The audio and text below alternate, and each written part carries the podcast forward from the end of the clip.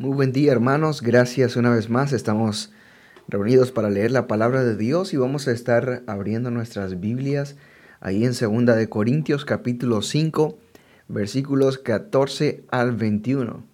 Segunda de Corintios capítulo 5 versículos 14 al 21. Y bueno, eh, voy a dar tiempo para que puedan buscar ahí en sus Biblias está en la página 770, segunda de Corintios, capítulo 5, versículo 14 al 21, 771. bueno, esos eh, versículos el día de hoy nos muestran lo que es un corazón que está impulsado por el Evangelio. Ese es el tema del día de hoy, un corazón impulsado por el Evangelio. Este fin de semana es el día de los, o el fin de semana del Día de los Caídos, y generalmente marca el comienzo del verano.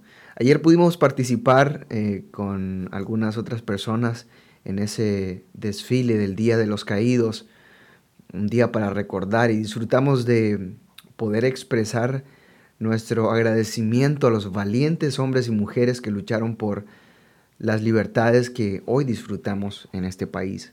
Especialmente recordamos y respetamos enormemente a quienes dieron su vida de forma sacrificial.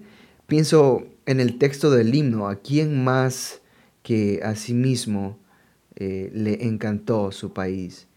Y sé que muchos de nosotros estamos profundamente conmovidos por su sacrificio, el sacrificio de esas personas que dieron su vida.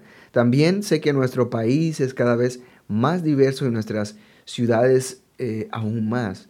Tenemos muchos países representados en nuestra congregación y reconozco que este fin de semana puede que no tenga la misma conexión natural como un grupo detrás de otro que desfila. No pude evitar pensar en lo que finalmente motiva a la gente a hacer cosas difíciles y peligrosas o en realidad cualquier cosa. La verdad es que en lo profundo del corazón de las personas hay un fuerte deseo de gobernar, controlar, un deseo de tener éxito, de poseer y de disfrutar todo lo que la vida ofrece.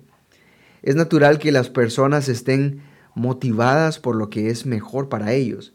Y aquí en Segunda de Corintios, Pablo está una vez más solucionando una letanía de problemas, incluyendo sus propios motivos para el ministerio que estaban bajo ataque. Entonces, en este capítulo, el apóstol Pablo trata con las motivaciones para el ministerio. Él les explica a esos creyentes profesantes cuál debe ser el pensamiento central sobre la vida y el ministerio. Pablo poseía un corazón impulsado por el Evangelio y tenemos sus palabras registradas para nosotros en las Escrituras porque Dios desea lo mismo de nosotros. Veamos estos versículos juntos hoy y consideremos la importancia de tener un corazón impulsado por el Evangelio. Segunda de Corintios, capítulo 5, versículos 14 al 16. Leamos esa porción. 14 al 16. El amor de Cristo nos obliga porque estamos convencidos de que uno murió por todos y por consiguiente todos murieron. Él murió por todos para que los que viven ya no vivan para sí, sino para el que murió por ellos y fue resucitado. Así que de ahora en adelante no consideramos a nadie según criterios meramente humanos. Aunque antes conocimos a Cristo de esta manera, ya no lo conocemos así. Estos eran los versículos 14 al 16. Y al revisar los compromisos de su ministerio, incluidos los desafíos de vivir el Evangelio, Pablo testifica que fue controlado por algo y el pasaje nos dice que el amor de Cristo fue quien lo controló. ¿Dónde vemos mejor el amor de Cristo que en el mensaje del Evangelio? Aquí desde el principio debemos preguntarnos qué nos controla realmente. Pablo nos dice que el amor de Cristo es lo que lo ayudó a tomar decisiones. ¿Qué es lo que domina nuestro pensamiento? ¿A quién o qué recurrimos para consuelo y afirmación? Algunos recurren al dinero, su objetivo es adquirir riqueza. Algunos están controlados por el miedo. Otros son controlados por sus deseos de cumplir con sus relaciones. Algunos están controlados por su interés en la aventura y la pasión por los viajes. Otros son controlados por su familia y etc. Lo que Pablo está exponiendo hoy para, para nuestra instrucción es la necesidad no solo de creer en el Evangelio o defender el Evangelio, sino de hecho de ser controlado por Cristo y su mensaje del Evangelio. Pablo recuerda a su audiencia lo siguiente. Ese Jesús ha muerto por todos. Por lo que se sigue que todos están espiritualmente muertos, separados de Dios, por lo tanto todos han muerto. Él, Jesús, murió por todos, para que aquellos que viven espiritualmente vivan para Él. Jesús, que vivió el Evangelio.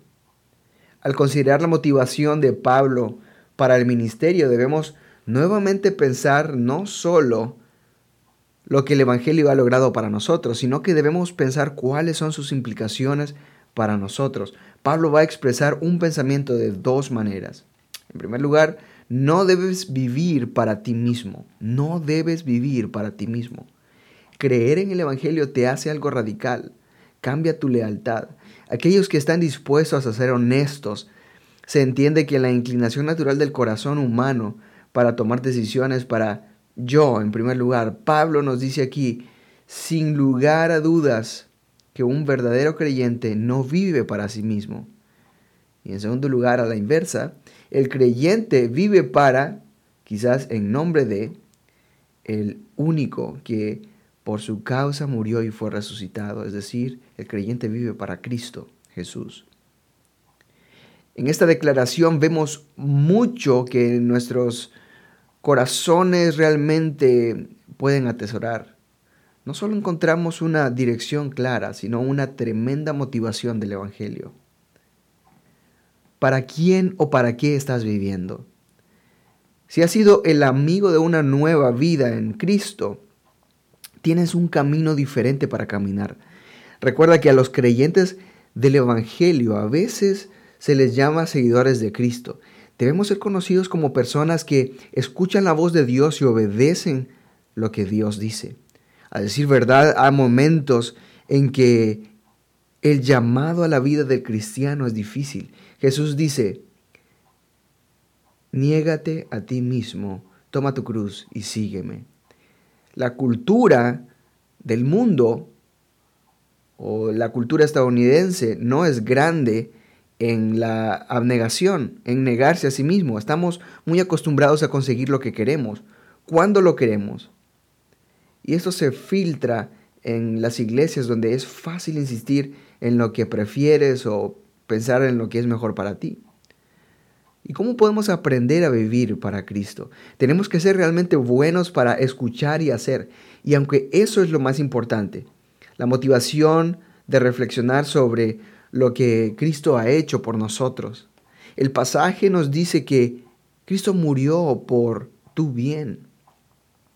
Esta fue la máxima expresión de sacrificio personal. Entonces, las preguntas que se derivan de esto con respecto a nuestras vidas, ¿para quién estamos muriendo? ¿Los maridos están renunciando a sus preferencias y planes por sus esposas? ¿Las esposas están haciendo lo mismo por sus esposos? los padres y los abuelos, nos estamos sacrificando para involucrarnos en la vida de la iglesia, para que nuestros hijos, nuestros nietos entiendan que deben guardar el cuerpo de Cristo en lugar de existir en el cuerpo de Cristo. Personas mayores están eligiendo rendirse sus preferencias para que la iglesia pueda avanzar hacia la próxima generación. Los jóvenes están dispuestos a sacrificar sus planes para ser pacientes con aquellos que no comparten su visión para el ministerio o el futuro de la iglesia. Un empleado que está cansado tal vez, ¿trabajarás de la mejor manera para que puedas representar bien a Cristo en tu trabajo? Tú que eres joven, ¿estás considerando tus planes futuros? ¿Estás dispuesto o estás listo o estás ansioso por, para alejarte de lo que podría considerarse una buena vida, una buena carrera por causa de Cristo? porque tienes que saber que hay personas que todavía no han oído el nombre de Jesús. Y estas son solo algunas de las ilustraciones de un corazón impulsado por el Evangelio, debido a que viven en la verdad del Evangelio, moldean y motivan su servicio al Señor. Y Pablo continúa en el versículo 17 y 18, segunda de Corintios 5, 17 y 18. Por lo tanto, si alguno está en Cristo, es una nueva creación. Lo viejo ha pasado, ha llegado lo nuevo. Todo esto proviene de Dios, quien por medio de Cristo nos reconcilió consigo mismo y nos dio el ministerio de la reconciliación. Pablo continúa enfatizando cómo el Evangelio marca una diferencia dramática en la vida de un individuo. Utiliza la terminología con la que estamos familiarizados en nuestro estudio en el libro de Efesios y dice que si una persona está en Cristo es una nueva creación. Es útil para nosotros meditar brevemente sobre lo que esto significa porque es poderoso. Cualquiera que haya venido a Cristo tiene la experiencia de una nueva vida espiritual. Esto no es una mera modificación de la conducta y realmente no está reformando a la persona existente. Es el comienzo de una nueva vida espiritual. Pablo dice, lo viejo ha pasado. Esto se refiere a lo que éramos antes de Cristo. Nos recuerda cómo fuimos dominados por el poder del pecado. Pero algo nuevo está ahí. Y me gustaría recordarnos que la nueva vida que ha llegado es el resultado del mensaje del Evangelio y nos impulsa hacia un cierto tipo nuevo de vida. Pablo continúa en el versículo 18 y dice, todo esto proviene de Dios, quien por medio de Cristo nos reconcilió consigo mismo y nos dio el ministerio de la reconciliación. Qué interesante ya no estamos en desacuerdo o en un estado de rebelión hacia Dios. Hemos sido reconciliados por Dios y para con Dios. Nuevamente se nos recuerda lo que sucedió en la salvación. Todo ha pasado. Todo lo que Dios ha hecho por ti en la salvación viene de Dios. Ya no estamos en desacuerdo o en un estado de rebelión contra Dios, eso es lo que está haciendo. Pero el versículo continúa y vemos que Dios no solo da un evangelio que cambia la vida para nosotros, pero se supone que vamos a ir a traer la noticia de la reconciliación con Dios a otras personas. ¿Cómo es que en un ministerio, un ministro de la reconciliación es? para este momento debe estar bastante familiarizado, tú debes estar familiarizado con el significado de la palabra ministro. Es la palabra del Nuevo Testamento para diácono, un servidor, literalmente uno que espera en las mesas para servir a otros. Durante nuestro tiempo de revitalización aquí en la iglesia Bethany, el Señor nos ha guiado para desarrollar un equipo de ministerio. Puedes estar pensando, ¿qué es eso? Esencialmente es un grupo de personas aquí en la iglesia que han demostrado el interés en servir. Y están, este grupo de personas, además de todo lo que la vida exige para ellos en sus carreras, en sus familias, ellos están sirviendo de varias maneras en la iglesia. El grupo se encarga principalmente de modelar el servicio sacrificial al resto de la asamblea como el patrón normativo para los cristianos del Nuevo Testamento. Sinceramente los servidores a menudo escasean. ¿Y por qué es eso? ¿Por qué no hay tantos servidores? Porque los sirvientes no están enfocados en sus agendas, sus preferencias o sus metas. Los siervos cristianos se comunican con las personas y sus necesidades y asumen algo que ellos deben hacer al respecto, o sea, de qué forma ellos pueden ayudar. ¿Alguna vez has considerado que estás llamado a ser un ministro de reconciliación? Los cristianos son principalmente conocidos como personas que están conscientes de otras personas que necesitan el Evangelio, que luego buscan servirles con el Evangelio, con el objetivo de que la reconciliación que han experimentado con Dios ahora se realice en la vida de la otra persona. ¿Suena esto agotador? ¿Es como algo incierto? ¿Se mete con tu horario? ¿Retará tus prioridades? Absolutamente, todas esas cosas van a pasar.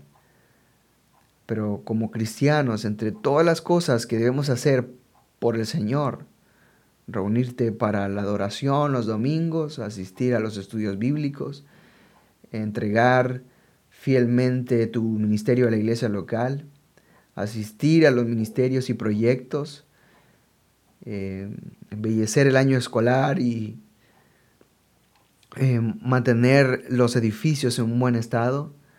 Recuerda, esa no son nuestra tarea principal. Nuestra tarea principal es ser una reconciliación impulsada por el Evangelio, un agente de reconciliación.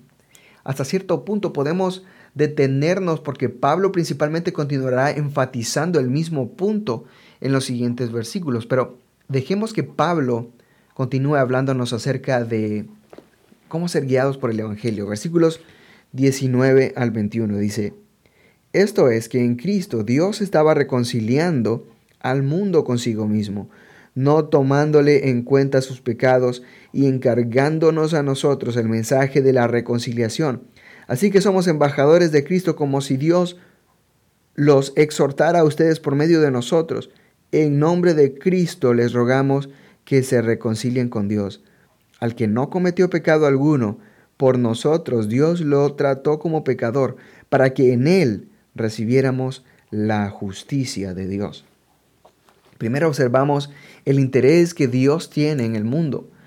Aquellos que han experimentado su reconciliación se asombran de que nuestras generaciones hayan transgredido, nosotros mismos hayamos transgredido a Dios y la ley de Dios. Y esa transgresión no nos fue contada como pecado. En lugar de darnos lo que merecíamos justamente, nuestros pecados fueron puestos sobre Jesús. Nos sorprende que estas marcas no estén en nuestro registro con Dios. En cambio, Cristo tomó esos pecados y nos hemos convertido en mensajeros, o como los textos se refieren a nosotros, somos embajadores de Cristo. ¿Y qué es un, qué es un embajador? Bueno, si sabemos que algunos amigos vienen de, Texas, de la escuela RGBI, en unas pocas semanas, pero eso es un grupo de música que se llama Los Embajadores, pero los gobiernos humanos utilizan la posición de un embajador. Y para representar, esto es para representar sus intereses particulares en un país extranjero. Entonces, el embajador está en el sitio, en un país extranjero, con el propósito explícito de comunicar los deseos, los planes del gobierno de su nación. Y esta es una analogía que nos es útil para que nosotros podamos entender la vida nueva que hemos recibido a través del Evangelio.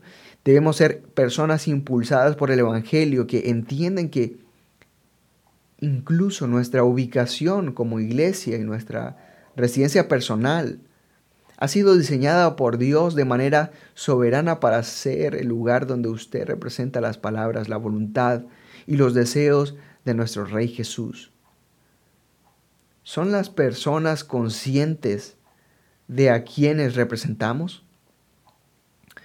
¿Podría ser retirado del campo por descuidar tus deberes? De modo que el pasaje continúa y nos ayuda a comprender que en el plan eterno de Dios, Él elige que las personas redimidas sean los instrumentos necesarios para representar su mensaje. tus palabras y tu vida son para hablar el Evangelio a otros. Si tus palabras son claras y verdaderas, pero te falta un corazón de amor y humildad para la gente, no representas bien a Cristo. Si tu vida es humilde y amorosa, pero tu boca nunca declara el Evangelio, tú tampoco estás representando bien al Señor. Pablo dice que imploramos a las personas que se reconcilien con Dios. Es la idea de seriedad e incluso de mendigar, se está complaciendo en la forma en que hablamos y vivimos. Está siendo convincente en la forma en que decimos la verdad al mismo tiempo que demostramos con nuestras vidas cómo los hechos del evangelio nos han cambiado. Y Pablo concluye esta discusión sobre cómo el mensaje del Evangelio impulsa el ministerio cristiano al ensayar nuevamente para nosotros el Evangelio. Aquí hay algunas consideraciones. Número uno, el Evangelio es para nosotros lo que Él dice, por nuestro bien. Por nuestro bien, esa frase. El Evangelio es por nuestro bien. Hay algo que requiera que un Dios soberano rescate a las personas que se rebelaron contra su plan original, la respuesta es no. El hecho de que el tema de la redención cuelga sobre toda la Biblia muestra que nuestro Dios es ciertamente un Dios amoroso y de misericordia. El Evangelio está diseñado para personas como tú y como yo. La vida y el ministerio de Cristo es el mensaje del Evangelio. Es el Dios soberano y sabio hizo que su Hijo sin pecado se hiciera pecado por nosotros. Dios no puede tolerar o identificarse todavía con el pecado.